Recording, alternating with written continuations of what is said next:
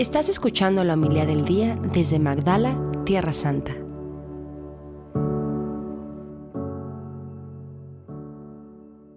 Comienza el Evangelio de Jesucristo, Hijo de Dios.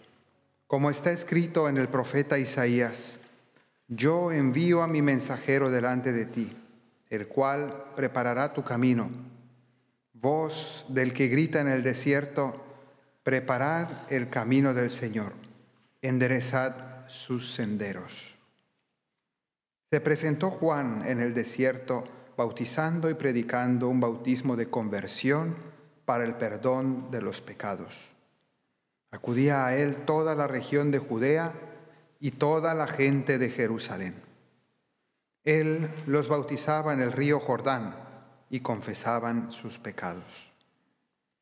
Juan iba vestido de piel de camello, con una correa de cuero a la cintura, y se alimentaba de saltamontes y miel silvestre.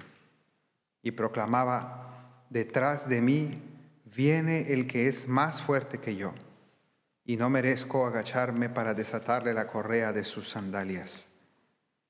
Yo os he bautizado con agua, pero Él os bautizará con Espíritu Santo. Palabra del Señor. Gloria a ti, Señor Jesús.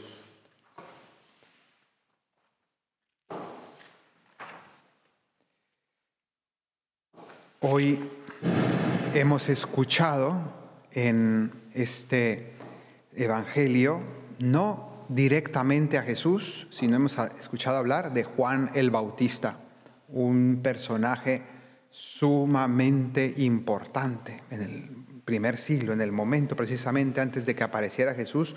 Juan el Bautista, podemos decir que era el predicador de moda, el que todo mundo conocía era famosísimo, llamaba mucho la atención, primero porque predicaba no en la ciudad, sino en el desierto, específicamente en un lugar muy concreto que es la parte del desierto que está entre Jericó y el río Jordán, cerca más o menos del Mar Muerto, que es, por ahí por Jericó, la subida a Jerusalén. Un lugar estratégico, porque es por allí por donde pasaban todos los peregrinos, sobre todo del norte, de aquí de Galilea, los que iban a Jerusalén, al templo, pasaban todos por allí para subir a Jerusalén. Un lugar de paso de gente piadosa, un lugar de paso de multitudes. Y toda esa gente iba a escucharlo. Entonces se hizo muy famoso por eso, pero también por su estilo de vida, un hombre muy austero, muy exigente, que se vestía con pieles de camello, cinturón de cuero, comía saltamontes y miel silvestre, es decir, vivía ayunando, vivía haciendo sacrificios y predicando de manera muy exigente. Es decir, un hombre que se hizo famoso por el lugar donde vivía tan difícil, el desierto, por su estilo de vida tan difícil, pero también por su predicación muy difícil en el sentido de exigente. Un hombre exigente con los demás porque antes era exigente consigo mismo. Entonces la gente le había eh, dado esa fama porque era una persona que interpelaba las conciencias. Y muchos incluso pensaban que él era el Mesías. Entonces ya veremos incluso el próximo domingo cómo mandaban gente a preguntarle si él era el Mesías. Bueno, pero está conectado con la primera lectura, porque vimos que hoy hemos escuchado el inicio del Evangelio de San Marcos, pero coincide que la primera cita de este Evangelio de San Marcos es una cita de Isaías que la leímos en la primera lectura precisamente, pero con una ligera diferencia. Fíjense ustedes cómo, se los voy a leer de la página de la primera lectura y después de la que está en el Evangelio. Dice en la primera lectura, una voz grita, en el desierto preparadle un camino al Señor etcétera, etcétera, etcétera.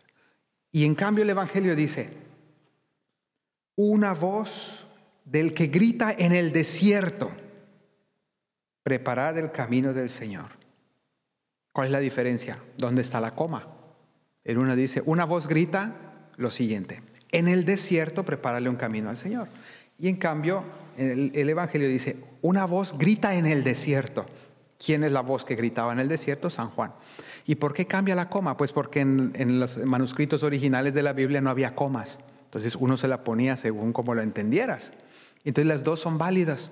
¿Y por qué es interesante esto? Porque en el fondo aquí el evangelista nos está diciendo, esa lectura de Isaías se está cumpliendo en Juan el Bautista. Juan el Bautista es la voz que grita en el desierto. Y cuando le van a preguntar, ya lo escucharemos la próxima semana, le pregunta, ¿tú eres el Mesías? Dice, no, yo soy la voz del que grita en el desierto.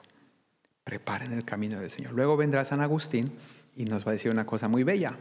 Nos va a decir, Juan es la voz porque Jesús es la palabra.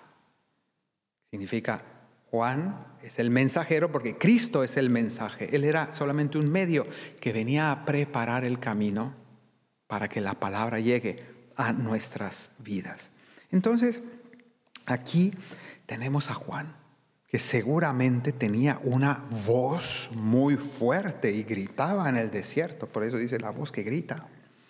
¿Y qué representa esta voz? Tiene muchos simbolismos, de hecho si ustedes se acuerdan de la historia de San Juan, cuando él nació, está contado por San Lucas, ahí en Encarim nació, su padre no tenía voz, había perdido la voz. Pero cuando nació Juan, él recuperó la voz. ¿Y cómo mataron a Juan al final? Lo decapitaron, que significa que le cortaron la garganta.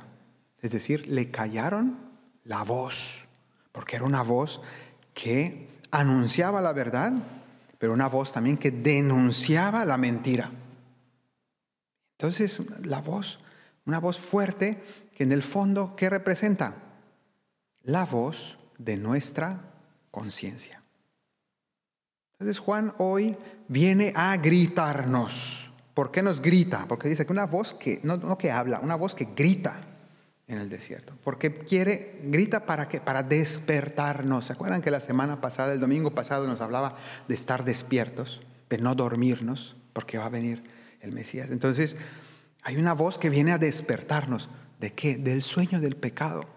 Que nosotros tendemos a relajar nuestra, nuestra vida, a dejarnos llevar de tantas cosas que no están bien y nos adormilamos o nos adormecemos, necesitamos que nuestra conciencia venga a despertarnos y a decirnos, no, esto no está bien, levántate, despierta, cambia de vida. entonces, eh, la cita completa del profeta Isaías nos dice que, cuál es el mensaje que viene a traernos Juan. Preparar el camino al Señor allanad en la estepa una calzada para nuestro Dios, es decir, allanar, aplanar, ¿no? alisar. Que los valles se levanten, que los montes y las colinas se abajen. Es decir, lo que le falta a tu vida, las cosas que faltan en tu vida, esos huecos, esas carencias que hay en tu vida, hay que completarlas. Los valles se levanten. Pero los montes y las colinas, lo que haya de sobra, las cosas que te sobran, pero también lo que más nos sobra es soberbia, ¿no? Todo lo que se enaltece en nosotros, bajarlo con la humildad. Que lo torcido se enderece. ¿Qué hay torcido en mi vida? ¿Qué cosas están en desorden? ¿Qué cosas están fuera de camino? Endereza. Que lo escabroso se iguale. Entonces, aquí nos está llamando a ponerle orden a nuestra vida y este San Juan el Bautista viene a preparar los caminos del Señor. Está llegando la salvación, pero si no estamos bien preparados, si no estamos despiertos, si no hemos enderezado nuestra vida, si no hemos escuchado nuestra conciencia,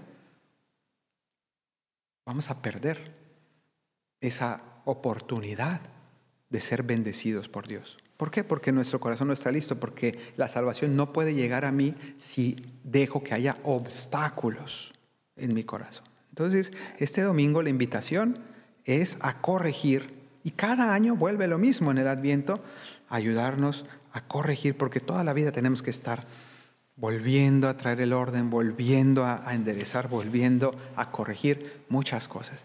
Pero ¿qué pasa si no escuchamos la voz de nuestra conciencia. que está siempre hablándonos y diciéndonos, atención, cuidado, así no.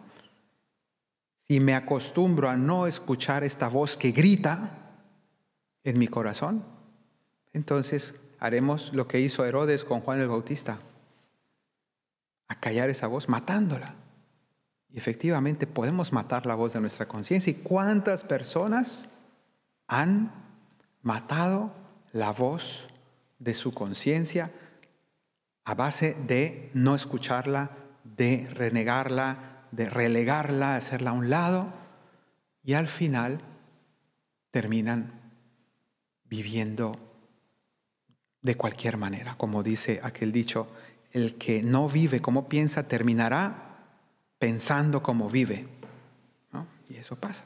Termino matando mi conciencia y ya, ya no me puede hablar más, ya no puede cumplir su función, que es la de traerme, llamarme al orden, traerme al camino de Dios para que el Señor pueda bendecir mi vida.